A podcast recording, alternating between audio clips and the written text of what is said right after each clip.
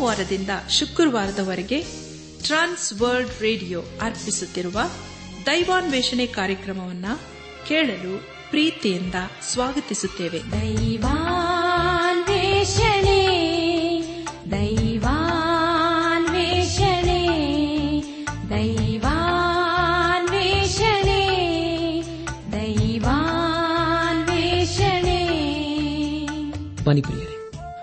ದೇವರ ವಾಕ್ಯವನ್ನು ಧ್ಯಾನ ಮಾಡುವ ಮುನ್ನ ಕರ್ತನ ಸಮ್ಮುಖದಲ್ಲಿ ನಮ್ಮನ್ನು ನಾವು ತಗ್ಗಿಸಿಕೊಂಡು ನಮ್ಮ ಶಿರವನ್ನು ಭಾಗಿಸಿ ನಮ್ಮ ಕಣ್ಣುಗಳನ್ನು ಮುಚ್ಚಿಕೊಂಡು ದೀನತೆಯಿಂದ ಪ್ರಾರ್ಥನೆ ಮಾಡೋಣ. ಯುಗ ಯುಗಾಂತರಗಳಲ್ಲಿ ಜೀವಿಸುವಂತ ನಮ್ಮ ರಕ್ಷಕನಲ್ಲಿ ತಂದೆಯಾದ ದೇವರೇ, ನಿನ್ನ ಅಪಶುದ್ಧವಾದ ನಾಮವನ್ನು ಕೊಂಡಾಡಿ, ಹಾಡಿ ಸ್ತುತಿಸುತ್ತೇವೆ. ಕರ್ತನೆ, ನಿನ್ನ ನಮ್ಮ ಜೀವಿತದಲ್ಲಿ ಆರೋಗ್ಯದಾಯಕನೂ ಇರುವಾತನಾಗಿದ್ದುಕೊಂಡು ಅನುದಿನವೂ ನಮ್ಮನ್ನು ಪರಿಪಾಲಿಸುತ್ತಾ ಬಂದಿರುವುದಕ್ಕಾಗಿ ಸ್ತೋತ್ರಪ್ಪ. ಯೇಸುವೆ, ನಮ್ಮ ಸಂತೋಷಕ್ಕೆ ನೀನೇ ಆಧಾರ. ನಮ್ಮ ಬಿಡುಗಡೆಗೆ ನೀನೇ ಆಧಾರ. ನಮ್ಮ ಸಮಾಧಾನಕ್ಕೆ, ನಮ್ಮ ರಕ್ಷಣೆಗೆ ಯೇಸುವೆ, ನೀನೇ ಆಧಾರ. ಕರ್ತನೆ, ನಾನು ನಿನ್ನ ಮಾರ್ಗದಲ್ಲಿ ಜೀವಿಸಲು ದಯ ತೋರಿಸಪ್ಪ. ಅನುದಿನವೂ ನಿನ್ನ ಜೀವಳ ವಾಕ್ಯವನ್ನು ಧ್ಯಾನಿಸಿ, ಅದಕ್ಕೆ ವಿಧೇಯರಾಗುವವರ ಜೀವಿತದಲ್ಲಿ ದೇವ, ನೀನು ಮಹತ್ತರವಾದ ಕಾರ್ಯಗಳನ್ನು ಮಾಡಪ್ಪ. ನಾವೆಲ್ಲರೂ ಯಾವಾಗಲೂ ನಿನ್ನ ಸಾಕ್ಷ್ಯ ಮಕ್ಕಳಾಗಿ ಜೀವಿಸಲು ದಯ ತೋರಿಸು. ಎಲ್ಲ ಮಹಿಮೆ ನಿನಗೆ ಮಾತ್ರ ಸಲ್ಲುವುದಾಗಲಿ. ನಮ್ಮ ಪ್ರಾರ್ಥನೆ ಸ್ತೋತ್ರಗಳನ್ನು ಏಸುವಿಗಾಗಿ ಕೇಳು ತಂದೆಯೇ. ಆಮೇಲೆ ಭೂಮಿ, ಆಕಾಶವು, ಸಾಗರ, ಸೂರ್ಯ, ಚಂದ್ರರು, ಗಗನದ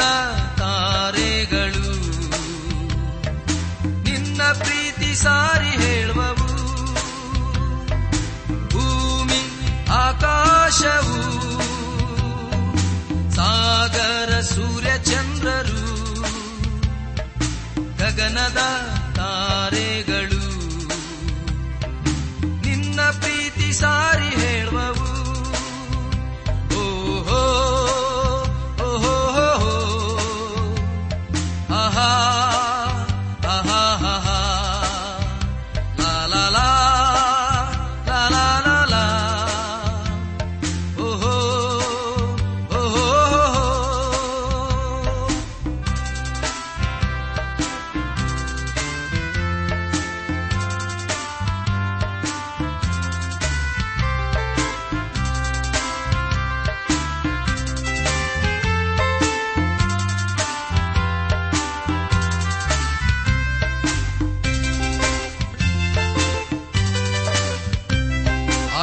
ಆಕಾಶವನ್ನು ಜ್ಞಾನದಿಂದಲೂ ನಿರ್ಮಿಸಿದವ ನೀನಲ್ಲವೇ. ಭೂಮಿಯನ್ನು ಕರುಣೆಯಿಂದಲೂ ಆಸಿದವನು ನೀನಲ್ಲವೇ. ಆಕಾಶವನ್ನು ಜ್ಞಾನದಿಂದಲೂ ನಿರ್ಮಿಸಿದವನೀನಲ್ಲವೇ ಭೂಮಿಯನ್ನು ಕರುಣೆಯಿಂದಲೂ ಆಸಿದವನು ನೀನಲ್ಲವೇ. ನಿನ್ನ ಕೃಪೆ ಅಮೋಘವಾದದು ನಿನ್ನ ಕೃಪೆ ಅಮೋಘವಾದದು ಭೂಮಿ, ಆಕಾಶವು, ಸಾಗರ, ಸೂರ್ಯ, ಚಂದ್ರರು, ಗಗನದ ತಾರೆಗಳು. ದೇವರು ಪ್ರೀತಿಸುವ ನನ್ನ ಆತ್ಮಿಕ ಸಹೋದರ ಸಹೋದರಿಯರೇ, ಕಳೆದ ಕಾರ್ಯಕ್ರಮದಲ್ಲಿ ನಾವು ನಾನೋತಿಗಳ ಪುಸ್ತಕ ಹದಿನೇಳನೇ ಅಧ್ಯಾಯ ಒಂದರಿಂದ ಇಪ್ಪತ್ತೆಂಟನೇ ವಚನಗಳನ್ನು ಧ್ಯಾನ ಮಾಡಿಕೊಂಡು ಅದರ ಮೂಲಕ ನಮ್ಮ ನಿಜ ಜೀವಿತಕ್ಕೆ ಬೇಕಾದ ಅನೇಕ ಆತ್ಮಿಕ ಪಾಠಗಳನ್ನು ಕಲಿತುಕೊಂಡು ಅನೇಕ ರೀತಿಯಲ್ಲಿ ಆಶೀರ್ವಿಸಲ್ಪಟ್ಟಿದ್ದೇವೆ ಧ್ಯಾನ ಮಾಡಿದಂಥ ವಿಷಯಗಳನ್ನು ನಾವು ಈಗ ನೆನಪು ಮಾಡಿಕೊಂಡು ಮುಂದಿನ ವೇದ ಭಾಗಕ್ಕೆ ಸಾಗೋಣ. ವ್ಯಾಜ್ಯದ ಮನೆಯಲ್ಲಿ ತುಂಬಿದ ಔತಣಕ್ಕಿಂತಲೂ ಸಮಾಧಾನದ ಒಣತುತ್ತೆ ಮೇಲೂ ರೋಧೆಗಳನ್ನು ಶೋಧಿಸುವನು ಯಹೋವನೇ. ಬಡವರನ್ನು ಹಾಸ್ಯ ಮಾಡುವವನು ಸೃಷ್ಟಿಕರ್ತನನ್ನೇ ಹೀನೈಸುವನು. ಮಕ್ಕಳ ಸಂತತಿಯವರು ವೃದ್ಧರಿಗೆ ಕಿರೀಟ, ಹೆತ್ತವರು ಮಕ್ಕಳಿಗೆ ಭೂಷಣ ಎಂಬುದಾಗಿಯೂ ಉಪಕಾರಕ್ಕೆ ಅಪಕಾರ ಮಾಡುವವನ ಮನೆಗೆ ಕೇಡು ತಪ್ಪದು ಎಂಬುದಾಗಿಯೂ ಹರ್ಷ ಹೃದಯವು ಒಳ್ಳೆ ಔಷಧ. ವಿವೇಕಿಗೆ ಜ್ಞಾನವೇ ಗುರಿಯಾಗಿರುವುದು. ಹಾಗೂ ಕೊನೆಯದಾಗಿ ಹಿಡಿದು ಮಾತಾಡುವವನು ಜ್ಞಾನಿ, ಶಾಂತಾತ್ಮನು ವಿವೇಕಿ ಎಂಬ ವಿಷಯಗಳ ಕುರಿತು ನಾವು ಧ್ಯಾನ ಮಾಡಿಕೊಂಡೆವು. ಧ್ಯಾನ ಮಾಡಿದಂಥ ಎಲ್ಲ ಹಂತಗಳಲ್ಲಿ ದೇವಾದ ದೇವನೇ ನಮ್ಮ ನಡೆಸಿದನು. ದೇವರಿಗೆ ಮಹಿಮೆಯುಂಟಾಗಲಿ. ಇಂದು ನಾವು ಜ್ಞಾನೋಕ್ತಿ ಪುಸ್ತಕದ ಹದಿನೆಂಟನೇ ಅಧ್ಯಾಯ, ಒಂದರಿಂದ ಇಪ್ಪತ್ತ ನಾಲ್ಕನೇ ವಚನಗಳನ್ನು ಧ್ಯಾನ ಮಾಡಿಕೊಳ್ಳೋಣ. ಪ್ರಿಯ ದೇವಜನರೇ, ಮುಂದೆ ನಾವು ಧ್ಯಾನ ಮಾಡುವಂತಹ ಎಲ್ಲ ಹಂತಗಳಲ್ಲಿ ದೇವರನ್ನು ಆಚರಿಸಿಕೊಂಡು ಮುಂದೆ ಮುಂದೆ ಸಾಗೋಣ. ಈಗ ಯವನಸ್ಥನು ಶಾಲೆಗೆ ಹೋಗಿ ಅಲ್ಲಿ ಜ್ಞಾನವನ್ನು ಪಡೆದುಕೊಳ್ಳುತ್ತಾ ಇದ್ದಾನೆ. ಅದೇ ರೀತಿಯಲ್ಲಿ ನಾವು ಸಹ ಈ ಒಂದು ಧ್ಯಾನದ ಮೂಲಕ ಆತ್ಮಿಕ ಸತ್ಯಾರ್ಥಗಳನ್ನು ಗ್ರಹಿಸಿಕೊಳ್ಳುತ್ತಾ ಬಂದಿದ್ದೇವೆ. ಹದಿನೆಂಟನೇ ಅಧ್ಯಾಯ. ಮೊದಲನೇ ವಚನವನ್ನು ಓದುವಾಗ ಜನರಲ್ಲಿ ಸೇರಿದವನು ಸ್ವೇಚ್ಛಾನುಸಾರ ನಡೆಯುತ್ತಾ ಸಮಸ್ತ ಸುಜ್ಞಾನಕ್ಕೂ ರೇಗುವನು ಎಂಬುದಾಗಿ. ಪ್ರಿಯ ದೇವಜನರೇ, ಇಲ್ಲಿ ನಾವು ತನ್ನನ್ನು ತಾನು ಪ್ರತ್ಯೇಕಿಸಿಕೊಳ್ಳುವ ವ್ಯಕ್ತಿಯ ಕುರಿತು ತಿಳಿದುಕೊಳ್ಳುತ್ತೇವೆ. ಒಳ್ಳೆಯದಕ್ಕಾಗಿ ಪ್ರತ್ಯೇಕಿಸಿಕೊಂಡರೆ ಒಳ್ಳೆಯದೇ, ಆದರೆ ಕೆಟ್ಟದ್ದನ್ನು ಮಾಡಲು ಪ್ರತ್ಯೇಕಿಸಿಕೊಂಡರೆ ಅದರಿಂದ ಬಹಳ ಅನಾಹುತಗಳಾಗುತ್ತವೆ. ಲೋಕದಲ್ಲಿ ಎರಡು ರೀತಿಯ ವ್ಯಕ್ತಿಗಳ ಕುರಿತು ತಿಳಿದುಕೊಳ್ಳುತ್ತೇವೆ. ಮೊದಲನೇದಾಗಿ ರಕ್ಷಿಸಲ್ಪಟ್ಟವರು, ಎರಡನೇದಾಗಿ ರಕ್ಷಿಸಲ್ಪಡದೇ ಇರುವವರು. ಪ್ರಿಯರೇ, ಈ ಒಂದು ವಿಭಜನೆಯನ್ನು ದೇವರು ನೋಡುತ್ತಾನೆ. ಈ ಲೋಕದಲ್ಲಿ ನಾವು ಅನೇಕರನ್ನು ಅನೇಕ ರೀತಿಯಲ್ಲಿ ವಿಭಾಗಿಸುತ್ತೇವೆ. ಉದಾಹರಣೆಗೆ, ಬಡವರು ಐಶ್ವರ್ಯವಂತವರು ಬಿಳಿಯವರು, ಕಪ್ಪಗಿರುವವರು, ವಿದ್ಯಾವಂತರು, ಅವಿದ್ಯಾವಂತರು ಎಂಬುದಾಗಿ. ಆದರೆ ಪ್ರಿಯರೇ, ದೇವರು ಹಾಗೆ ಯಾರ ವಿಷಯದಲ್ಲಿಯೂ ಆಲೋಚಿಸುವುದಿಲ್ಲ ಹಾಗೂ ವಿಭಜನೆ ಕುರಿತು ಸತ್ಯವೇದವು ಪ್ರೋತ್ಸಾಹಿಸುವುದಿಲ್ಲ.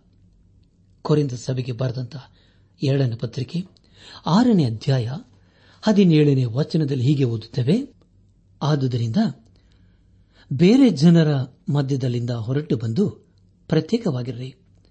ಅಶುದ್ಧವಾದ ಯಾವುದನ್ನು ಮುಟ್ಟದಿರಿ ಎಂದು ಕರ್ತನು ಹೇಳುತ್ತಾನೆ ಎಂಬುದಾಗಿ.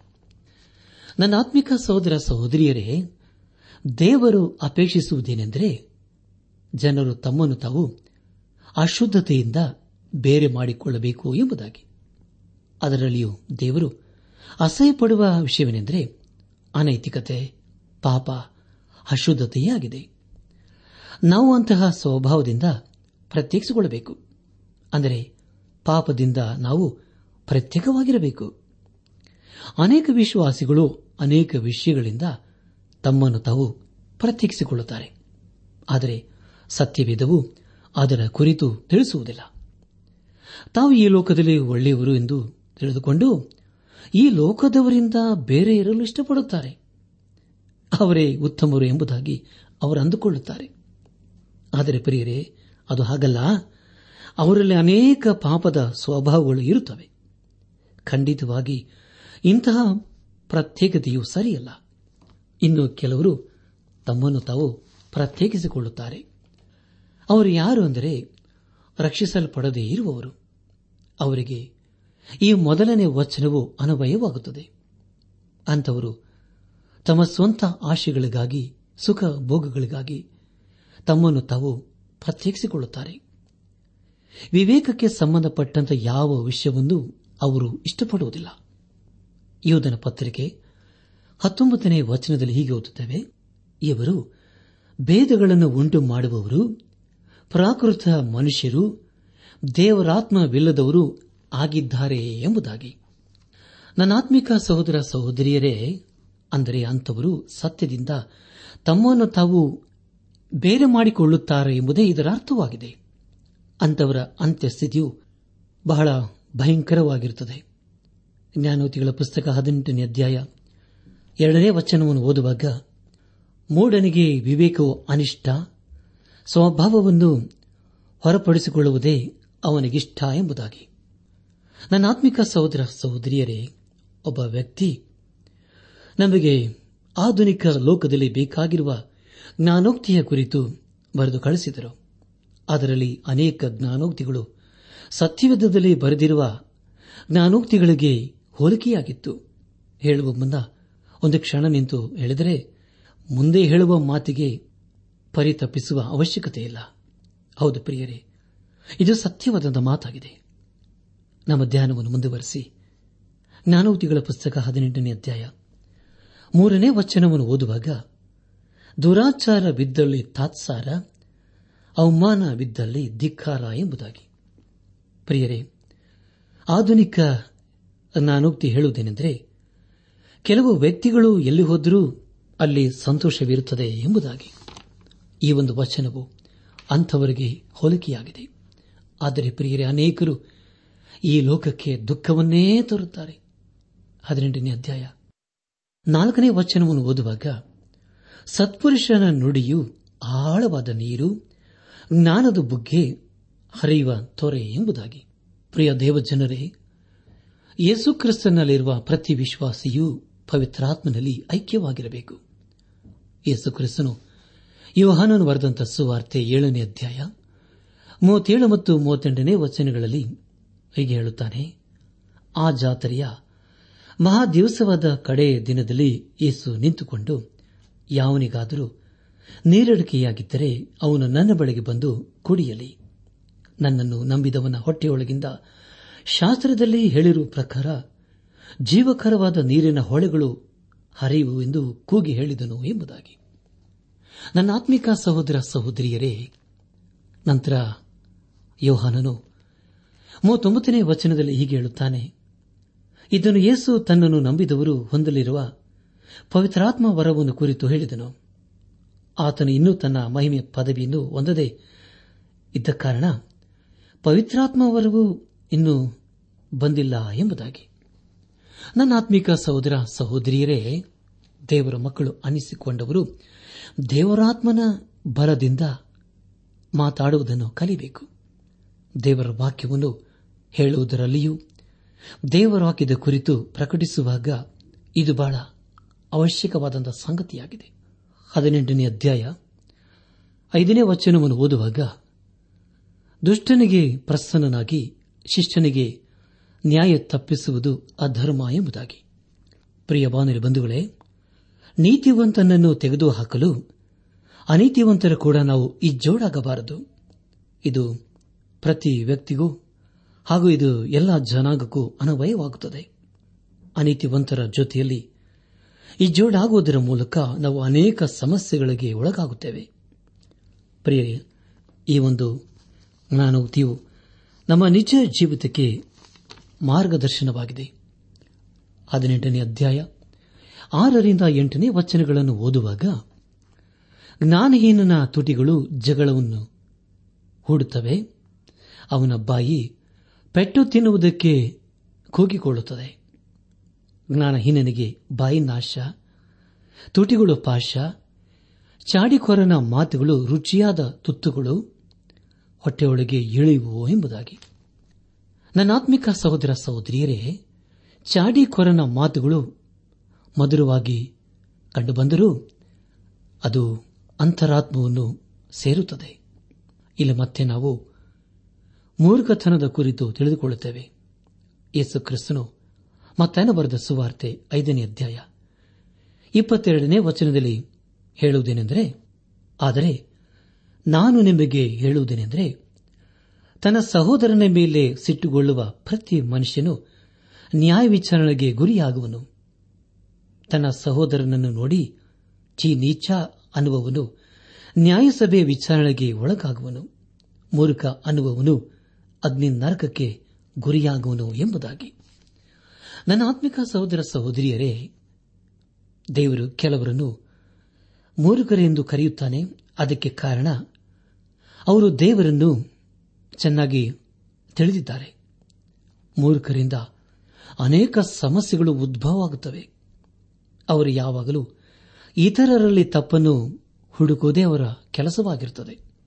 ಜ್ಞಾನೋಕ್ತಿಗಳ ಪುಸ್ತಕ ಹದಿನೆಂಟನೇ ಅಧ್ಯಾಯ ಹತ್ತನೇ ವಚನವನ್ನು ಓದುವಾಗ ಯಹೋವನ ನಾಮವು ಬಲವಾದ ಬರುಜು, ಶಿಷ್ಟನು ಅದರೊಳಗೆ ಓಡಿ ಹೋಗಿ ಭದ್ರವಾಗಿರುವನು ಎಂಬುದಾಗಿ. ಪ್ರಿಯ ದೇವಜನರೇ, ಯಹೋವನು ಅಥವಾ ಯೇಸು ಕ್ರಿಸ್ತನು ಈ ಎರಡು ಹೆಸರು ಒಂದೇ ಆಗಿದೆ. ಆತನಿಗೆ ಯೇಸು ಎಂದು ಕರೆಯಲಾಯಿತು. ಅದಕ್ಕೆ ಕಾರಣ ಆತನು ತನ್ನ ಜನರನ್ನು ಅವರ ಪಾಪದಿಂದ ಬಿಡಿಸುವನೆಂಬುದಾಗಿಯೂ ಹಾಗೂ ಆತನಿಗೆ ಕ್ರಿಸ್ತನೆಂದು ಕರೆಯಲಾಯಿತು. ಕಾರಣ ಆತನು ಅಭಿಷಿಕ್ತನಾಗಿದ್ದನು. ಪ್ರಿಯ ದೇವಜನರೇ, ಆತನು ನಮ್ಮ ಜೀವಕ್ಕೆ ಹಾಗೂ ರಕ್ಷಣೆಗೆ ಆಧಾರವಾಗಿದ್ದಾನೆ. ಆತನು ಬಲವಾದ ಭರ್ಜವಾದದರಿಂದ ಶಿಷ್ಟನು ಅದರೊಳಗೆ ಹೋಗಿ ಭದ್ರವಾಗಿರುವನು. ನನ್ನ ಆತ್ಮಿಕ ಸಹೋದರ ಸಹೋದರಿಯರೇ, ಯಾರೂ ಸಹ ನಮ್ಮನ್ನು ಆತನ ಕೈಯಿಂದ ಕಸಕೊಳ್ಳಲು ಸಾಧ್ಯವಿಲ್ಲ. ಇದು ಎಂಥ ಅದ್ಭುತವಾದಂಥ ಆಧರಣೆ ಮಾತಲ್ಲವೇ ಹದಿನೆಂಟನೇ ಅಧ್ಯಾಯ. ಹನ್ನೊಂದನೇ ವಚನವನ್ನು ಓದುವಾಗ, ಧನವಂತನು ತನ್ನ ಐಶ್ವರ್ಯವನ್ನು ಬಲವಾದ ಕೋಟೆ ಎಂದು, ಎತ್ತರವಾದ ಗೋಡೆ ಎಂದು ಭಾವಿಸಿಕೊಳ್ಳುತ್ತಾನೆ ಎಂಬುದಾಗಿ. ಪ್ರಿಯ ದೇವಜನರೇ ಇಸ್ರಾಲರಿಗೂ ಹಾಗೂ ವಿಶ್ವಾಸಗಳ ಸಭೆಗೆ ವ್ಯತ್ಯಾಸವನ್ನು ನಾವು ಕಾಣುತ್ತೇವೆ. ದೇವರು ಇಸ್ರಾಲರಿಗೆ ಪ್ರಾಪಂಚಿಕವಾದ ವಿಷಯಕ್ಕೆ ಸಂಬಂಧಪಟ್ಟ ವಾಗ್ದಾನಗಳನ್ನು ಕೊಟ್ಟನು. ಆದರೆ ಅದನ್ನು ನಮಗೆ ವಾಗ್ದಾನ ಮಾಡಲಿಲ್ಲ. ಆತನು ಅವರಿಗೆ ತನ್ನ ವಾಕ್ಯವನ್ನು ಕೊಟ್ಟನು. ಪ್ರಿಯ ಬಾನಲಿ ಬಂಧುಗಳೇ, ದೇವರು ವಿಶ್ವಾಸಿಗಳ ಸಭೆಗೆ ಪ್ರಾಪಂಚಿಕವಾದ ವಾಗ್ದಾನವನ್ನು ಕೊಡುತ್ತೇನೆಂದು ದೇವರು ಹೇಳಲಿಲ್ಲ. ಆದರೆ ದೇವರು ನಮ್ಮನ್ನು ವಿಶ್ವಾಸಗಳೆಂದು ಕರೆದಿದ್ದಾನೆ. ಎಫ್ಎಸ್ ಸಭೆಗೆ ಬರೆದಂತ ಪತ್ರಿಕೆ ಒಂದನೇ ಅಧ್ಯಾಯ ಮೂರನೇ ವಚನದಲ್ಲಿ ಹೀಗೆ ಓದುತ್ತೇವೆ. ನಮ್ಮ ಕರ್ತನಾದ ಯೇಸು ಕ್ರಿಸ್ತನ ದೇವರು ತಂದೆಯೂ ಆಗಿರುವ ಆತನಿಗೆ ಸ್ತೋತ್ರ. ಆತನು ಪರಲೋಕದಲ್ಲಿನ ಸಕಲ ಆತ್ಮೀಯ ವರಗಳನ್ನು ನಮಗೆ ಕ್ರಿಸ್ತ ಯೇಸುವಿನಲ್ಲಿ ಅನುಗ್ರಹಿಸಿದ್ದಾನೆ ಎಂಬುದಾಗಿ. ಪ್ರಿಯ ದೇವ ಜನರೇ ದೇವರಿಗೆ ಸ್ತೋತ್ರವಾಗಲಿ. ದೇವರ ಮಕ್ಕಳು ಅನಿಸಿಕೊಂಡವರು ದಿನೇ ದಿನೇ ಬಲಗೊಳ್ಳಬೇಕು. ಅವರು ಬಲವಾದ ಬುರ್ಜನ್ನು ಆತುಕೊಳ್ಳಬೇಕು. ಅವರು ಬಲವಾದ ನಗರದಲ್ಲಿ ಇರಬೇಕು. ಅದರ ಸುತ್ತಲೂ ಎತ್ತರವಾದ ಕೋಟೆ ಇರಬೇಕು. ಹಾಗಾದರೆ ಪ್ರಿಯರೇ, ಇದರ ಅರ್ಥವೇನು? ಇದು ದೇವರ ವಾಕ್ಯದ ಜ್ಞಾನವಾಗಿದೆ. ಅದಕ್ಕೆ ಕಾರಣ, ನಾವು ಬಹು ಕೆಟ್ಟ ಹಾಗೂ ಸಮಸ್ಯೆಯ ದಿವಸಗಳಲ್ಲಿ ಜೀವಿಸುತ್ತಿದ್ದೇವೆ ಆದುದರಿಂದ ದೇವರ ವಾಕ್ಯವು ನಮಗೆ ಬಹಳ ಅಮೂಲ್ಯವಾಗಿ ಬೇಕಾಗಿದೆಯಲ್ಲವೇ? ದೇವರ ವಾಕ್ಯವನ್ನು ಬಿಟ್ಟು ಬೇರೆ ಎಲ್ಲಿಯೂ ಇದನ್ನು ನಾವು ಹೊಂದಿಕೊಳ್ಳಲು ಸಾಧ್ಯವಿಲ್ಲ.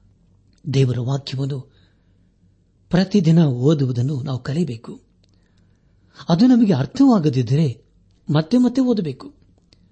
ಕೊನೆಗೆ ಅರ್ಥವಾಗದೆ ಹೋದರೆ ಯೇಸು ಕ್ರಿಸ್ತನ ಬಳಿಗೆ ಹೋಗಬೇಕು. ಆತನ ಸಹಾಯಕ್ಕಾಗಿ ಬೇಡಿಕೊಳ್ಳಬೇಕು. ದೇವರ ಆತ್ಮನು ನಮಗೆ ಬೋಧಕನಾಗಿದ್ದಾನಲ್ಲವೇ? ದೇವರ ವಾಕ್ಯವನ್ನು ಅರ್ಥವಾಗುವಂತಹ ರೀತಿಯಲ್ಲಿ ನಮಗೆ ದೇವರ ಆತ್ಮನು ಬೋಧಿಸುವನಾಗಿದ್ದಾನೆ ದೇವರಿಗೆ ಸ್ತೋತ್ರವಾಗಲಿ. ನಮ್ಮ ಧ್ಯಾನವನ್ನು ಮುಂದುವರೆಸಿ. ನಾನೋಕ್ತಿಗಳ ಪುಸ್ತಕ ಹದಿನೆಂಟನೇ ಅಧ್ಯಾಯ ಹದಿಮೂರನೇ ವಚನವನ್ನು ಓದುವಾಗ ಗಮನಿಸದೆ ಉತ್ತರ ಕೊಡುವವನು ಮೂರ್ಖನೆಂಬ ಅವಮಾನಕ್ಕೆ ಗುರಿಯಾಗುವನು ಎಂಬುದಾಗಿ. ಪ್ರಿಯ ದೇವಜನರೇ, ಅನೇಕರು ಬೇರೆಯವರ ಕುರಿತು ನ್ಯಾಯ ತೀರಿಸುತ್ತಾರೆ. ಅವರಿಗೆ ಪರಿಸ್ಥಿತಿಯ ಕುರಿತಾಗಲಿ ಅಥವಾ ವ್ಯಕ್ತಿಯ ಕುರಿತಾಗಲಿ ಸರಿಯಾಗಿ ತಿಳಿದಿರುವುದಿಲ್ಲ. ತಮ್ಮ ಅಭಿಪ್ರಾಯವನ್ನು ತಿಳಿಸುವುದಕ್ಕೆ ಮುಂಚೆ ಎಲ್ಲ ವಿಷಯಗಳು ನಮಗೆ ಚೆನ್ನಾಗಿ ತಿಳಿದಿರಬೇಕು. ಪ್ರಿಯ ದೇವಜನರೇ ನಮ್ಮ ಧ್ಯಾನವನ್ನು ಮುಂದುವರೆಸಿ. ಜ್ಞಾನೋತಿಗಳ ಪುಸ್ತಕ ಹದಿನೆಂಟನೇ ಅಧ್ಯಾಯ.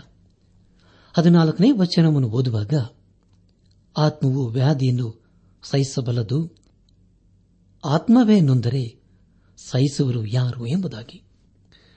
ನನ್ನ ಆತ್ಮಿಕ ಸಹೋದರ ಸಹೋದರಿಯರೇ, ಒಂದು ವೇಳೆ ನಮ್ಮ ಕಾಲು ಮುರಿದು ಹೋದರೆ ಅದನ್ನು ಸರಿ ಮಾಡಿಕೊಳ್ಳಬಹುದು ಒಂದು ವೇಳೆ ನಾವು ಆತ್ಮಿಕ ರೀತಿಯಲ್ಲಿ ಬಿದ್ದು ಹೋದರೆ ಸಂಪೂರ್ಣವಾಗಿ ಬಿದ್ದು ಹೋದಂತೆಯೇ ಸರಿ. ಆದರೆ ಪ್ರಿಯರೇ, ನಮಗೊಂದು ನಿರೀಕ್ಷೆ ಉಂಟು. ಆ ನಿರೀಕ್ಷೆಯು ಯೇಸು ಕ್ರಿಸ್ತನಲ್ಲಿದೆ. ಯೇಸು ಕ್ರಿಸ್ತನೇ ನಮ್ಮನ್ನು ಆತ್ಮಿಕ ರೀತಿಯಲ್ಲಿ ಬಲಪಡಿಸಬೇಕು. ನೆಹಮಿಯನ ಪುಸ್ತಕ ಎಂಟನೇ ಅಧ್ಯಾಯ ಒಂಬತ್ತರಿಂದ ಹನ್ನೆರಡನೇ ವಚನಗಳಲ್ಲಿ ಹೀಗೆ ಓದುತ್ತವೆ. ಜನರೆಲ್ಲರೂ ಧರ್ಮೋಪದೇಶ ವಾಕ್ಯಗಳನ್ನು ಕೇಳುತ್ತಾ ಅಳುತ್ತಿದ್ದುದರಿಂದ ದೇಶಾಧಿಪತಿಯಾದ ನೆಹಮಿಯನು ಧರ್ಮೋಪದೇಶ ಮಾಡುವ ಯಾಜಕನಾದ ಯಜ್ಜರನು ಜನರನ್ನು ಬೋಧಿಸುತ್ತಿದ್ದ ಎಲಿಯರು ಅವರಿಗೆ, ಈ ದಿನವು ನಿಮ್ಮ ದೇವರಾದ ಯಹೋವನಿಗೆ ಪರಿಶುದ್ಧ ದಿನವಾಗಿರುವುದರಿಂದ ನೀವು ದುಃಖಿಸುತ್ತಾ ಅಳುತ್ತಾ ಇರಬೇಡಿರಿ ಎಂದು ಹೇಳಿದರು. ಇದಲ್ಲದೆ ಯಜ್ಜರನ್ನು ಅವರಿಗೆ ಹೋಗಿ ಮೃಷ್ಠಾನವನ್ನು ಮಧುರ ಪಾನವನ್ನು ತೆಗೆದುಕೊಳ್ಳಿರಿ. ತಮಗೋಸ್ಕರ ಏನು ಸಿದ್ಧ ಮಾಡದವರಿಗೆ ಭಾಗಗಳನ್ನು ಕಳಿಸಿರಿ ಈ ದಿನವು ನಮ್ಮ ಕರ್ತನಿಗೆ ಪ್ರತಿಷ್ಠಿತ ದಿನವಾಗಿರುವುದರಿಂದ ವ್ಯಸನ ಪಡಬೇಡಿರಿ.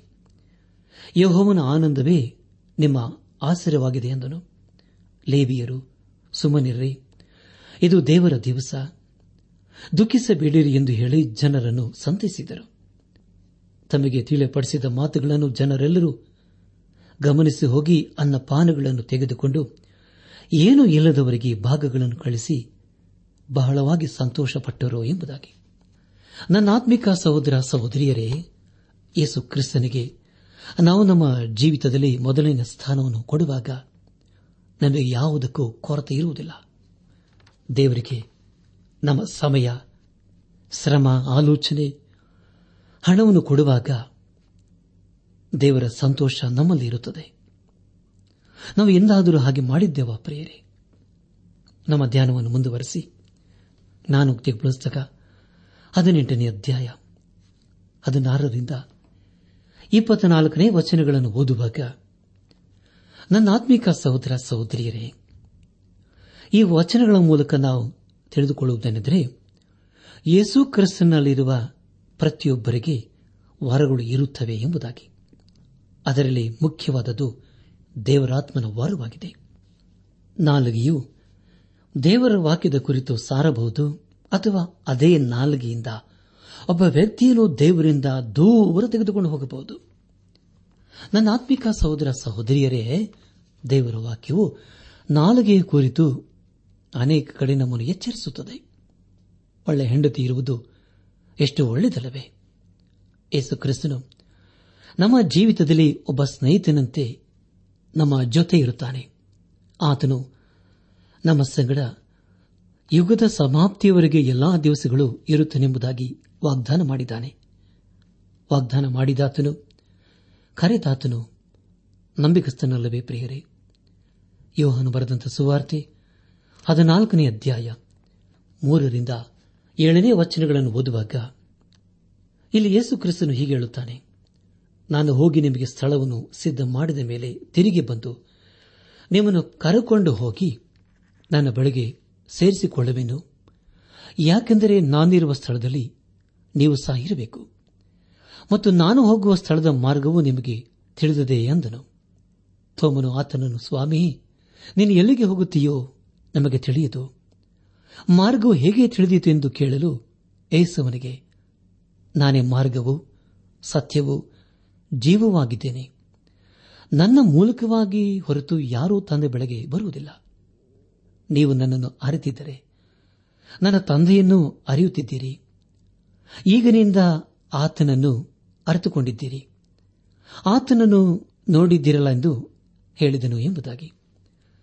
ನನ್ನ ಆತ್ಮಿಕ ಸಹೋದರ ಸಹೋದರಿಯರೇ, ಯೇಸು ಕ್ರಿಸ್ತನು ನಮ್ಮ ಜೀವಿತದಲ್ಲಿ ಆಪ್ತ ಮಿತ್ರನನ್ನು ತಿದ್ದುಕೊಂಡು ನಮ್ಮನ್ನು ನಡೆಸುತ್ತಾನೆ. ದೇವರಿಗೆ ಮಹಿಮೆಯಾಗಲಿ. ಈ ಸಂದೇಶವನ್ನು ಆಲಿಸುತ್ತಿರುವ ನನ್ನ ಆತ್ಮಿಕ ಸಹೋದರ ಸಹೋದರಿಯರೇ, ಆರಿಸಿದ ವಾಕ್ಯದ ಬೆಳಕಿನಲ್ಲಿ ನಮ್ಮ ಜೀವಿತವನ್ನು ಪರೀಕ್ಷಿಸಿಕೊಂಡು ಆಪ್ತ ಮಿತ್ರನಾದ ಯೇಸು ಕ್ರಿಸ್ತನಿಗೆ ನಮ್ಮ ಜೀವಿತವನ್ನು ಹಿಂದೆ ಸಮರ್ಪಿಸಿಕೊಂಡು ಆತನ ಮಾರ್ಗದಲ್ಲಿ ನಾವು ಜೀವಿಸುತ್ತಾ ಆತನ ಆಶೀರ್ವಾದಕ್ಕೆ ಪಾತ್ರರಾಗೋಣ. ಹಾಗಾಗುವಂತೆ ತಂದೆಯಾದ ದೇವರು ಯೇಸು ಕ್ರಿಸ್ತನ ಮೂಲಕ ನಮ್ಮೆಲ್ಲರನ್ನು ಆಶೀರ್ವದಿಸಿ ನಡೆಸಲಿ.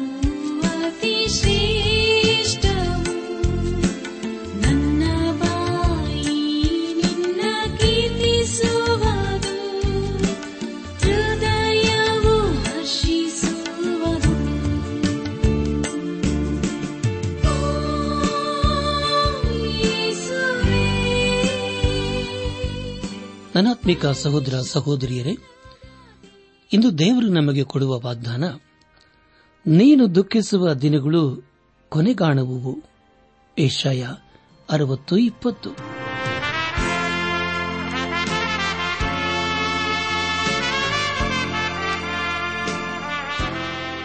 ಪ್ರಿಯರೇ, ಇದುವರೆಗೂ ಆಲಿಸಿದ ದೈವಾನ್ವೇಷಣೆ ಕಾರ್ಯಕ್ರಮವು ನಿಮ್ಮ ಮನಸ್ಸಿಗೆ ಸಮಾಧಾನ, ಸಂತೋಷ ನೀಡಿದೆ ಎಂದು ನಾವು ನಂಬುತ್ತೇವೆ. ನಮ್ಮೆಲ್ಲರ ಸೃಷ್ಟಿಕರ್ತನಾದ ಏಸು ನಮ್ಮೊಂದಿಗೆ ಸದಾ ಇರುವಾತನಾಗಿದ್ದಾನೆ. ನಿಮ್ಮ ಚಿಂತೆ, ದುಃಖ, ಕಾಯಿಲೆ, ಕಷ್ಟಗಳ ಪರಿಹಾರಕ್ಕಾಗಿ ಆತನ ಹೆಸರಿನಲ್ಲಿ ಪ್ರಾರ್ಥಿಸಿರಿ.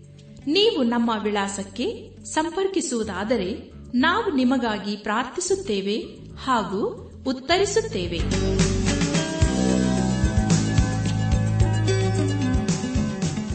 ನಮ್ಮ ವಿಳಾಸ ದೈವಾನ್ ವೇಷಣೆ ಟ್ರಾನ್ಸ್ ವರ್ಲ್ಡ್ ರೇಡಿಯೋ, ಇಂಡಿಯಾ, ಟಪಾಲು ಪೆಟ್ಟಿಗೆ ನಾಲ್ಕು ಮೂರು ಎರಡು ಸೊನ್ನೆ, ಬೆಂಗಳೂರು ನಲವತ್ಮೂರು. ದೈವಾನ್ ವೇಷಣೆ Trans World Radio, India, post box four three two zero, Bangalore forty three. ದೂರವಾಣಿ ಸಂಖ್ಯೆ ಒಂಬತ್ತು ಎಂಟು ನಾಲ್ಕು ಐದು ಆರು, ಒಂದು ಆರು, ನಾಲ್ಕು ಒಂದು ಎರಡು. ನಮ್ಮ ಇಮೇಲ್ ವಿಳಾಸ Kannada TTB at radio eight eight two dot com ನಮಸ್ಕಾರ ಪ್ರಿಯರೇ.